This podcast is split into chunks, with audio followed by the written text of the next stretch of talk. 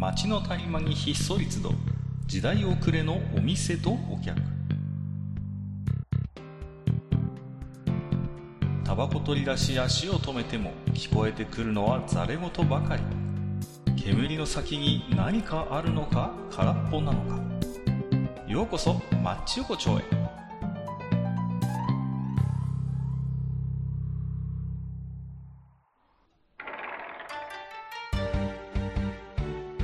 ええ、大将。まだやってる？ああ、赤かいらっしゃいいらっしゃい。どうぞどうぞ。この、この前はごめんね。ああちょっとちょっと飲みすぎちゃったよ。おじさん。ん。うんあれってね、ねずみさんねそういう日もあるんあだよ。れからね、1分ぐらいしか経ってないからね。だから言うなっつ結ってんの。いつもそれ、いつもそれを言うなっつってんのにあさの。、ここの絶対言う3で本だけは絶対しようっていうのが暗黙の了解であんだよ、ここには。絶対このまとめ撮りをばらすよね、ネズミさんってね。前回もそうだったもんな。そうそううん。すぐばらすんだよ。もうそう。もうね、もう、もう、もう、もう、もう、あれだよ。もう、もう、もう大将おかんむりだよ、今日は。ほら。怒ってるじゃないですか、もいろんな意味でおかんむりだよ、ほんとう。そうだね。まあね。長かったよね。いや、あの、なんで怒ってるかっていうと、ほぼ原因は僕なんですけど、はい。僕が悪いんですけど、それは。あの、まあ、今日もネズミさんがいらっしゃってるということでね。はい。はいありがとうございます。まあ、まあね。今回、どうしてんの最近。な、どうしてんの？なんかこう、ほらさ、いつも飲んだくれてるイメージなんだけどさ、俺の中いや、いや、あのね、最近、あれなんですよ。なんかこう、期間を、期間限定で今、ネズミさんなんか食生活をちょっと変えてらっしゃるみたいで。そうで。す。うん。あのーまあ、うん、まあ、そうですね。食生活を変えて、まあ、体質改善をしようとしていて、14日中の今、13日目。ねも明日で終わるんです。うん。イライラとかはもうしないんですか？もう慣れちゃったイライラは全然、普段からあんまりイライラしないっていうのもあるけど、イライラしないのっていろんな人に聞かれるんだけど、うんうんうん。イライラはあんまりしないかな。お腹空いたりはするんだけど、それをどういうふうにしたらいいのかっていうのも、もうなんとなく分かってきたし。あ、そう。なんか僕のね、勝手なうん本当に、勝手なこれは妄想なんですけど、ネズミさんってお腹空いてるとすごい機嫌悪くなるタイプの人かなってずっと思っててさ、なんか個人的に。うん、そんなことはない。ああ、あるかもしんないけど、うんなんかそういうタイプにずっと思ってたわけ、僕は。何の根拠もないんだけどさ。ほら、食べるの好きな人だしさ。うん、まあもちろん、あの、常に、ね、まあお腹が空いたら、あなんか食いたいなって思うのに結構気が取られるけども、あの、まあイライラしてるかもしれないけども、うん。そのレベルに対してお腹が膨れてる時のイライラ度合いとはあんまり差がないかもしれない。あうんあ、なるほどね。常にイライラしてる人みたいに聞こえるけど、こういやするといやいや。そうそんなことはないい。んでしょ、でも。うんうんう。うんん、まあ、影響は出やすいかもしれないかな。なるほどね。そうか。今回ね、面白いのは、すっごいお腹空いててもね、全然美味しそうな YouTube 見てんだよね。あ、それでも平気なんですか？うん、全然見てて、うわ、ここ行きてえな、これ食いてえなって。で、まあ、本当に苦しくなったら止めたりはするんだけど、あ、そうわ、これもう食いたくて食いたくて仕方ねえって発狂しそうになったらもちろん止めるんだけど、でもあんまりないかな。ラーメンのさ、こう画像とか動画とか見ちゃったりしません？こうなんかここの見ますよ、見ますよ。今日ね、うっかりね、この13日目なのにさ、あの、南極料理人を見てたんですよ、今日映画で。いいよね。あれ面白いね。好面きよね。白いしさ、おもう、あの僕ね、原作が好きなんです。すごい、あの、もともと。小説ですよね、あれも原作がさ。うんそれがもう面白いもんな、あれは。うんあの、北郎さんがね、うん。ラーメンをすする場面あるじゃないですか。あるね。もう最強なんだよ。本当に。あのさ、ねうん何の変哲もないラーメンなのよ。本当に。ね。ごくごく普通のラーメンなんだけど、それをあのおじさんがすすってるっていうのが、それだけでものすごくこうパンチ力あるよね、なんかこう。そう、めちゃくちゃうまそうに食べるし、うんこれ何回撮ったんだろうなっていうぐらい、こう本当にもう最高の顔でね、いやーね、い。や自分で麺で作れるのかなとかね、いろいろ調べちゃったね、あの後。いやー、あのね、なんかこう、まあ、あの、盛岡ってなんか日本一中華麺を買う都市らしいんですよ。うんうんうん、なんかこの前やっててさ。うんで、なんでかなっていう、盛岡の人同士で話をするんだけどさ、うん。あの、我々は結構、あの、ラーメン以外でも中華麺使うのよね、思い、思い返してみると。うん。こう中華ざるって言って、あの、あ、うん。ね、茹でて、うん水で締めて、めんつゆで食べるんですよ。うんで、うん結構夏それみんなやってんのよ、どの家でも、この辺の人って。だから、多分、そういうこう、夏場はなんか普通中華麺って売り上げ落ちるらしいんですけど、むしろこの辺は夏場の方が中華麺売れるのよね。なんかこう、そうやってへみんな中華ざるにするから。そうめんとか冷やし中華ってどうなんだろう逆そうに。めん、そうめん冷やし中華より多分中華ざるの方がメジャーだと思います、こっちそうなんだ。うんうんうん。もちろんあるよ、中華、あのー冷やし中華もね。あるし、おそうめんももちろん食べるんだけど、うんそれと対等か、もしくはちょっと上ぐらいの地位にいます、中華ざる。ああ、そうなんだね。うんうんうん。それが多分大きいのかな。ジャージャー麺は普段から食べるああ、盛岡三大麺って言うじゃないですか、こう。のうん。ね、盛岡冷麺、じゃじゃ麺、うんそして、ね、今おっしゃってもらったじゃじゃ麺ね。う。うんん。ん？わんこそばか。わんこそば、えっ、と、盛岡冷麺、じゃじゃ麺か。うん。うん。うん。じゃじゃ麺はね、あの、好きな人は好きだけど、嫌いな人は嫌いですね、とことん。ああ、冷麺の方がよく食べる。冷麺はね、そうね、だから焼肉屋さんに行って冷麺だけで食べて帰るのは普通。だから例えばさ、うん焼肉屋さんに午後行くじゃないですか。うん。うんそうすると、地元の女子高生とかが2人ぐらいでやってきて、うん。冷麺だけ頼んですすって帰るみたいなのが割と日常の光景としてあるわけ。そしたら締めじゃないのよ、冷麺って別に。うん。ラーメンと同じ感覚で普通にフラット焼肉屋さんに入ってカジュアルに頼んで食べて帰るみたいメインで食べて、それとラな。ンチみたいな感じね。うんうんうんうんなるほどね。その大手さんがいるじゃないですか、盛岡には。ありますね。まあ、銀座にも支店のある。はいはい。ね。あのーそれ以外にもたくさんお店はあるあるあるある。うんうん。いっぱいあります。うん。っていうか、の。この辺の焼肉屋さんは大体出すんじゃない？あの、ああ、そうなんだ。うんうんうん。うんへえ。そうそうそう。ちゃんとほら、元祖みたいな店もちゃんとあるしさ。うんうんうんうん。むしろあの、なんていうの？東京とかの焼肉屋さんに僕行った時に、うん、上京した時ね、あの、うんいわゆるちょっと細いあの、ちょっとこう、蕎麦粉かなんかっぽい色の冷麺があるじゃないですか。うん。あれ、はいあれがむしろ衝撃でしたね。なんだこりゃっていう。ああ、まあ東京っていうかあれはもともと韓国ですよね。うん、そうそうそう。ん、メでミ、ュってやつですけどね。そうんで、多分こっちの冷麺って多分、もともとベース、ベースになったのは平壌なんですよ。うん。平壌冷麺。うんうんうんそう、平壌冷麺が多分ルーツなのね。うん。うん。そうそうそう。だからほら、あのお店の名前だってそういう名前じゃないですか。あ、あああれあれなのよ。あれなの。そう。これ、えごめん、全然対象僕しか分かんないかもしれないから、ちょっと今、うねずれさんと僕との間だけでこういや、いいよ。ごめんなさいこれ楽だから、今。すげえ楽してるからいいよ。ごめんなさいねちょっと今もう、もう、もう、うん。え、えうん、どうぞ。なるほどね。そういうことなんですよ。いいとこですね。盛岡ね。いやいやいや、なん、なんでしたっけ？今日はネズミさんの回だからあれですよ。ネズミさんが話を回さないとダメですよ。あこのままファスティングの話になるのかなとか思ってたけど。ファスティングってさ、こう、まあ、ちょっとした、まあ、前からブームじゃないですか。こう、はいね。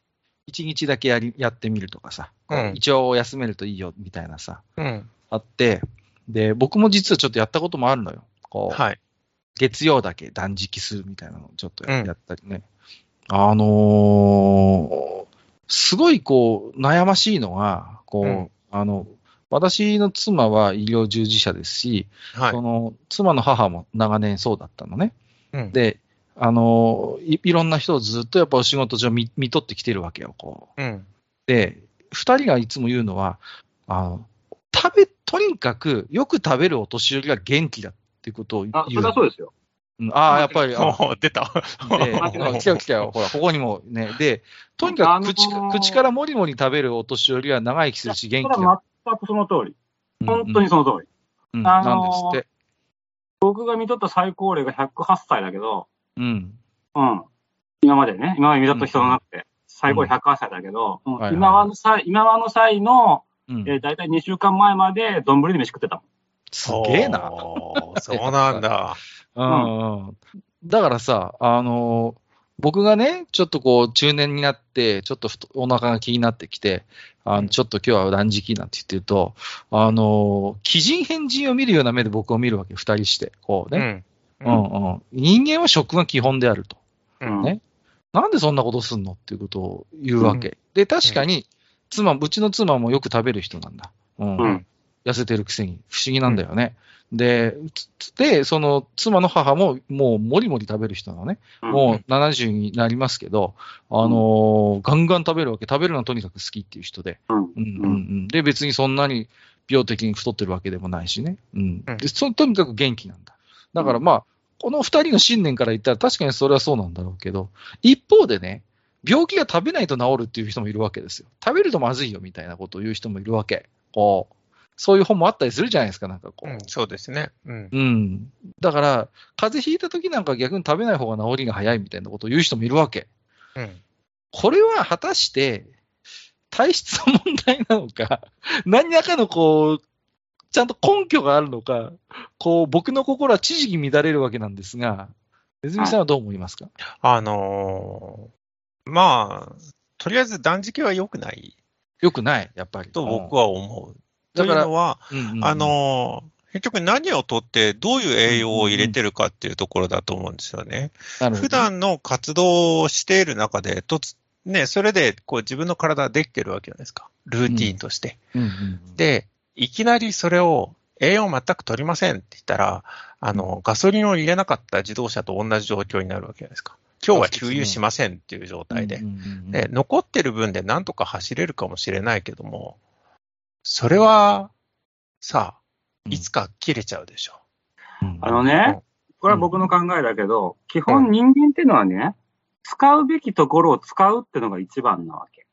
うんうんうんつまり、胃も使う、腸も使う、うんえー、まあそういう、その機能を持っているところをしっかり使うことが基本的には健康に結びつくって僕は思ってるわけ。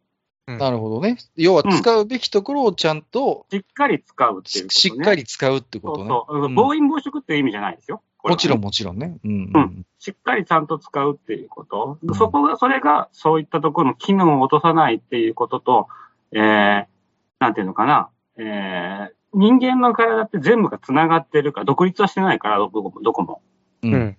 うん。っていうことは、やっぱし、ちゃんとした、こう、なんていうのかな、まあ、食べる、今回食べ、食べるってことが食べるっていうことを通じて、うんあ例えば、えー、まあ、食べるっていうと消化管が基本的にはみんなイメージするんだけれども、そうじゃなくって脳もそうだし、うんえー、まあ、いろんな器官、まあ、それこそ、あの、なんていうのかな、ちょっとはちょ、ちょっと消化管から外れるけど、例えば肺尿器とかね、そういったところにもやっぱしちゃんと影響が絶対、っていうか確実にある、それは。うん。うん。うん。だから、しっかり使う。で、風邪の時ね、話が出たじゃんか。その時は、しっかり出すところから悪いものを出す。つまりう、ん汗とか、おしっことかで、自分の中に入ってきた悪いものを殺した上でしっかり出すっていう。僕はここが基本だと思ってるんですよ。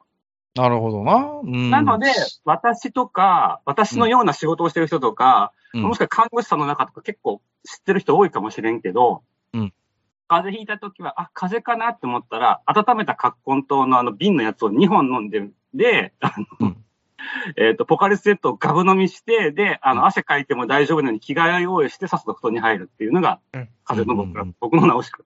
なるほどねこ。れは、あの、うん、ちなみにこれはが、あの、お医者さんから習ったけどね。ああ。私、ほぼ同じだわ。そしたら。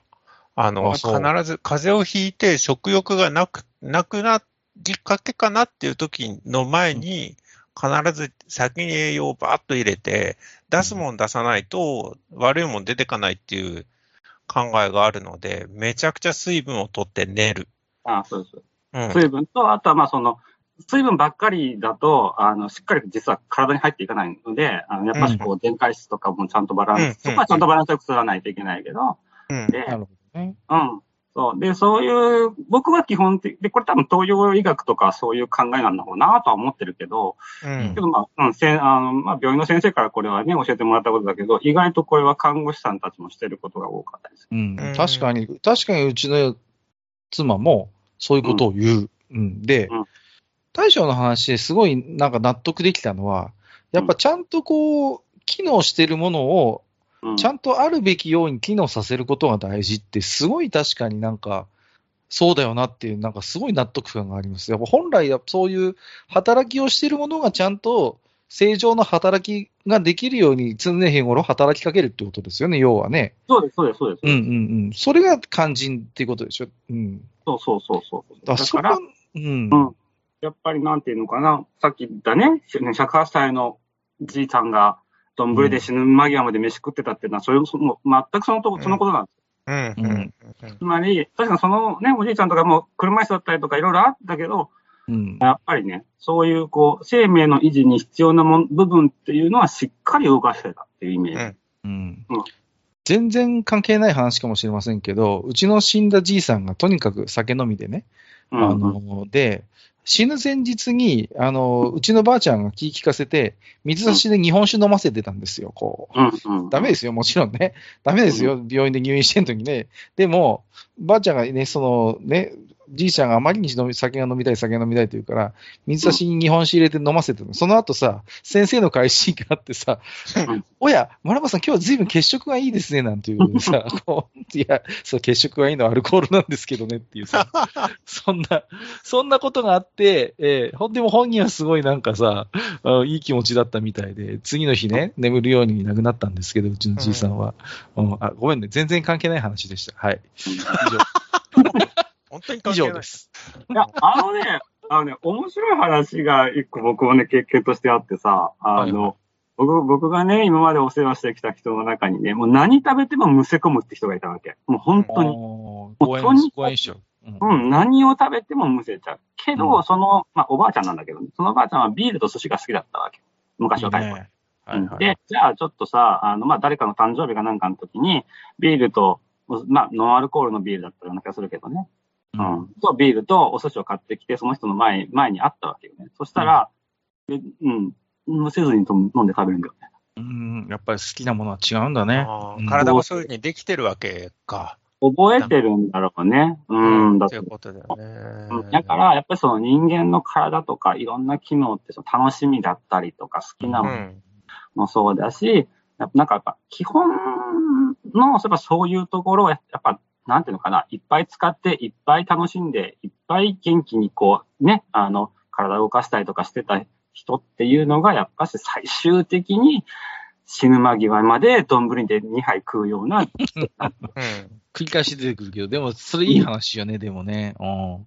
やっぱ、食大事よね、本当にこう、で、いや本当にそれはね、うんうん思う。いや、今回だから、ファスティングティーでみんなからね、お腹空かないのってすごい聞かれるんだけど、俺めっちゃ食べてるんですよ。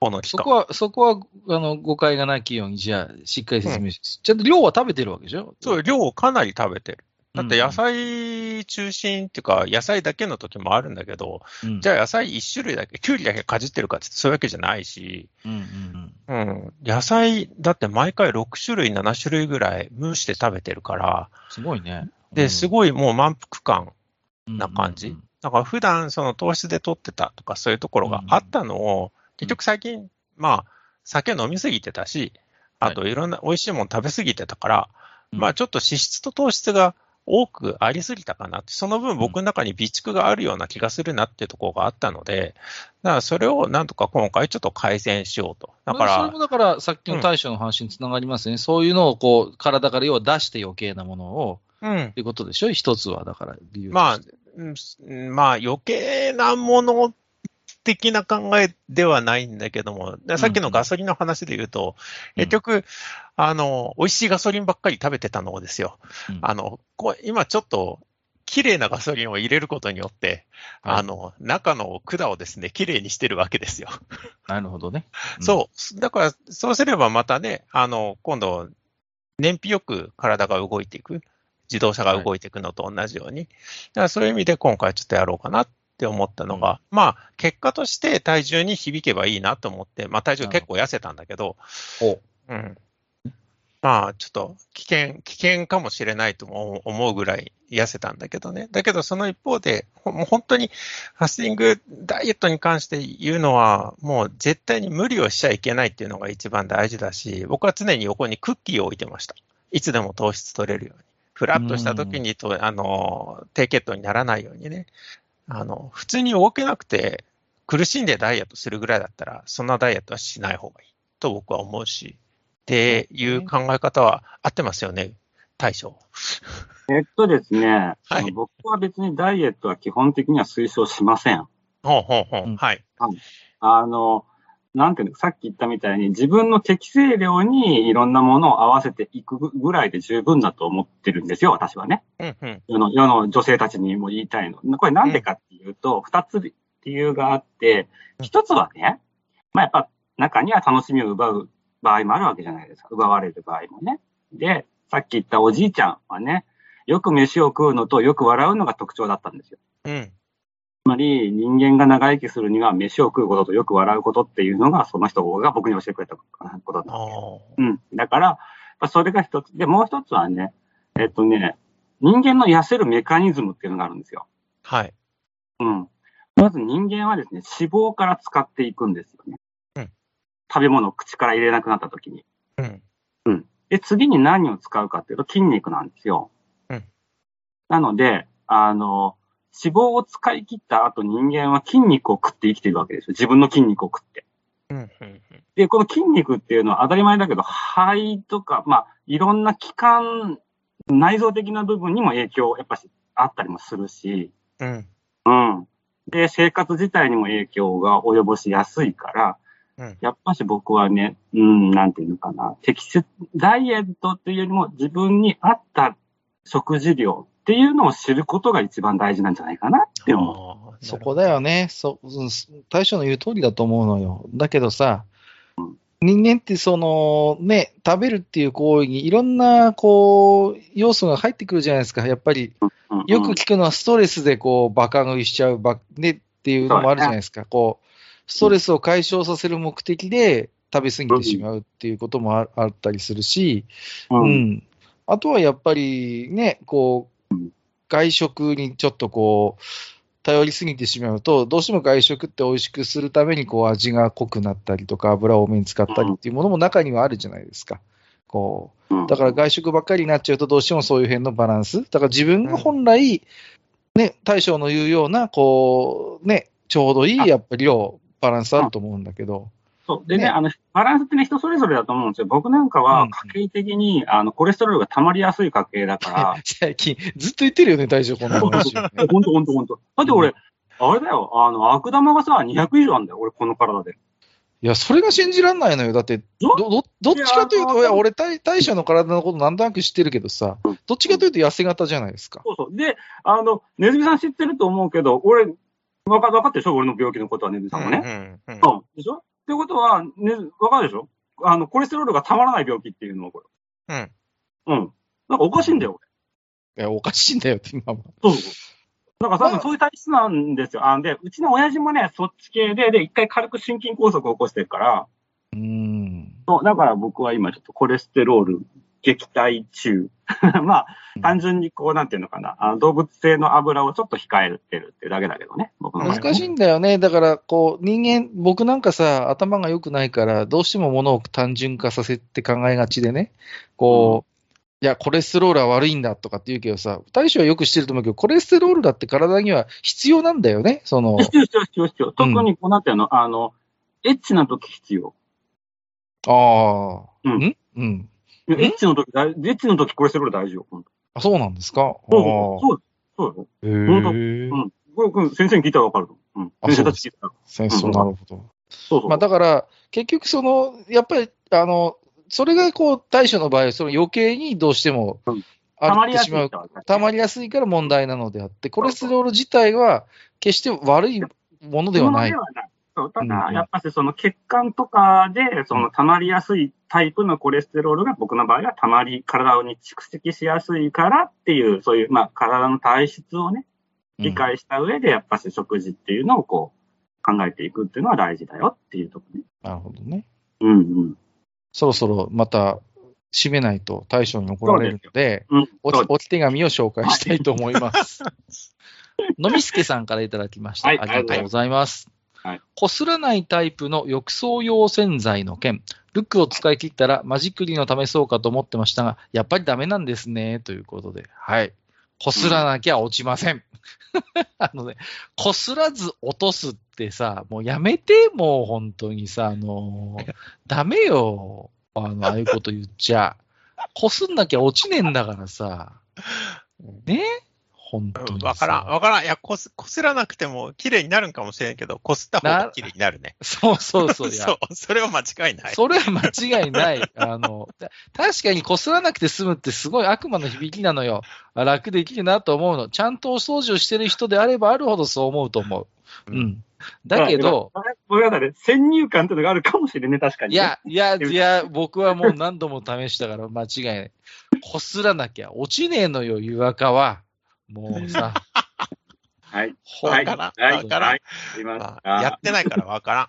はい。はい。わかりま次した。えー、マーヤさんいただいております。はいありがとうございます画像付きで、我が家の体温計は未だ水銀ということで、この。水銀中ですよ。水銀の、はい、うん体温計ですよ。懐かしいですね。これね、今画像見てますけど。これこれ、ね。こううちは探したけど、この水銀タイプはもうなかったですね。絶滅してましたね。これはね。うん。なんか、これはこれですごい雰囲気があっていいんですけどね。うん。うんあの、まあ入ってる容器がさ、青いキャップのやつだよね。そうそうそうそう。ね、これこれ。あのさ、この前、ちょ、ちょっと、いだけどね、水銀が一番。やーあー、そうなんですね。そうそあーいやー、この前さ、あの、ちょっとね、あの身体測定というか健康診断を受けるなきゃいけなかったんですけど、とある事情で。で、行った病院がさ、もう、初めて入った病院なんですけど、ザ・昭和って感じの病院だったわけ。もうポロポロくてさ。で、まずね、体重測りますよって言ってさ、今時あります？あの、銭湯に置いてあるようなバネばかりなわけ。バイーンってなるやつですよ。あの、針がさ、バイーンってなるやつう。で、はい。あの、緑っぽいフレームでしょ？そうそうそうそう。でさ、ほんと、ドリフのコントに出てくるようなさ、おじいちゃんの先生が出てきてさ、えー、この、この、ま、触れてるところの真ん中ぐらいだね、とかって言ってさ、で、次は、次は身長だからとかって言ってさ、あの、今時あります？木の、木の身体測定、木のやつ。俺、幼稚園、よ小学校の身体検査以来だわ、あの、木のやつ。今、大体自動でガーって来てガーって上がるやつじゃないですか。体重と一緒に測ってくれるさ。木だよ。すごくない？で、その後、あ、じゃあ次、あの、あの、し視力検査ですとかって言われてさ、今時やります？あの、黒のしゃもじ持たされること。黒のしゃもじなのよ。で、あの、あの、あっちの、あの、そこの、あの、ビニールテープのし、あの、後ろから、あの、あっち見てくださいって言われてさ、今時あります？あの、シールがいっぱいついた紙のポスター。全部昭和。で、最後、最後、はいあ血血圧測りますから、じゃあこっち来てくださいって言ったら、ベテランの看護師さんがシコシコ、シコシコ空気で入れるタイプよ。それはあるよ。それが今、未だにある。それ未だにある。あーていうかね、あのね、あいよいよの時はみんな最後それやから。あ、そうなんだ。やっぱ何？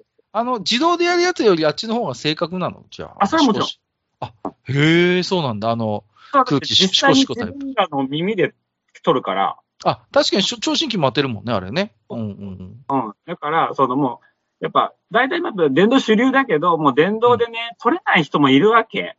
ああ、確かにね。うんうんうん。えだだだからもう最後、最後の手段として、あの、全部のアナログ機器は多分どの病院も持ってると思う、正直。ああ、そうなんだ。まあ、そうだ。でも確かに考えてみればそうだよね。そういうさ、やっぱ一つはそういうの残しておかないとさ、ね、いざ停電になった時とかっていう時にこうね、そうそう。だ測れませんでしたっていうわけにはいかないもん。からまだいいけどね、そうみんな。まあまあ。あまあ、そうね。うん。え、ちょっとね。はい。でもね、ちなみにね、血圧もね、血圧計なくてもあらかたわかるんですよ。え？どうやって？あの、うーんとね、ちょっと、ごめん、もう回転時間も自分で長くするのが嫌なんだけど。あの、け脈を取るときってね、結構、うん例えばの話だけど、こう、手首で脈取られるのが主でしょ？そうですね。基本は。うんで、手首で脈取れない人は首元で測る、取る。ああ、よくありますね。首にちょっとこう、ね、2本ぐらい指を当てたやつ。っていうことは、血管を、血管に血流を通す力が首の方が強いわけだ。そうだね。っていうことは、もし脈で、脈がは触れなかったとき、けど首で測れるっていうときは、あ、大体このぐらいの差だよなっていうのがわかるんですよ。わかります？そうまあちょっとこの辺は別に。はい。なんでもないです。はい。なんか雑魚は測らなかった。雑 魚。今、雑魚やんないんでしょ？いや、昭和だって言うからさ。いやいやいや。さすがにそこまでや雑魚はなかったよ。でもでも僕あれですよ、小学校の時の身体測定でザコーキングって言われたことありますからね。あザコ高えな。それもなんかいつかも言ってたよね。そうそう、僕ね、座高が高いことに定評があるんですよ、すごいこう。ほんと足が短くてね。いやー、だからさ、あの、ほんと柔道強かったですよ、僕、小さい頃。うん重心が低いからね。そう、重心が低いから、座高が高いとね、柔道は有利です。何の話でしたっけ？そんなことはどうでもいいです。えー、ということで今日はね、はいえー、ネズミさんのちょっと食にまつわる最近の話題をね、えー中心にあれこれ雑談をさせていただきましたけれどもね。はい。そろそろ締めないと大将の機嫌が悪くなるんで、今日はこの辺りにしたいと思います。じゃあ、本日もネズミさん、そして大将、どうもありがとうございました。はい、ありがとうございました。ありがとうございました。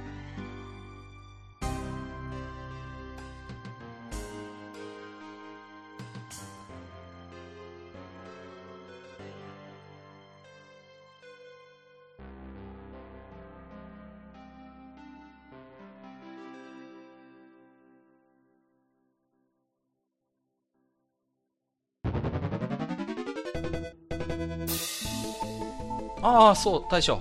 もう一つだけ。なんで愛想そっかしいね。おなんでもこの町横丁、聞き手の方から置き手紙が届くそうじゃないですか。そうそう、不思議な話だ いやね。いや別に不思議じゃないんですよ。で、えーと、どうすれば届くんですか？あーなんでも、ブログのお便り投稿フォームか、直接メールすれば届くらしい。うーん。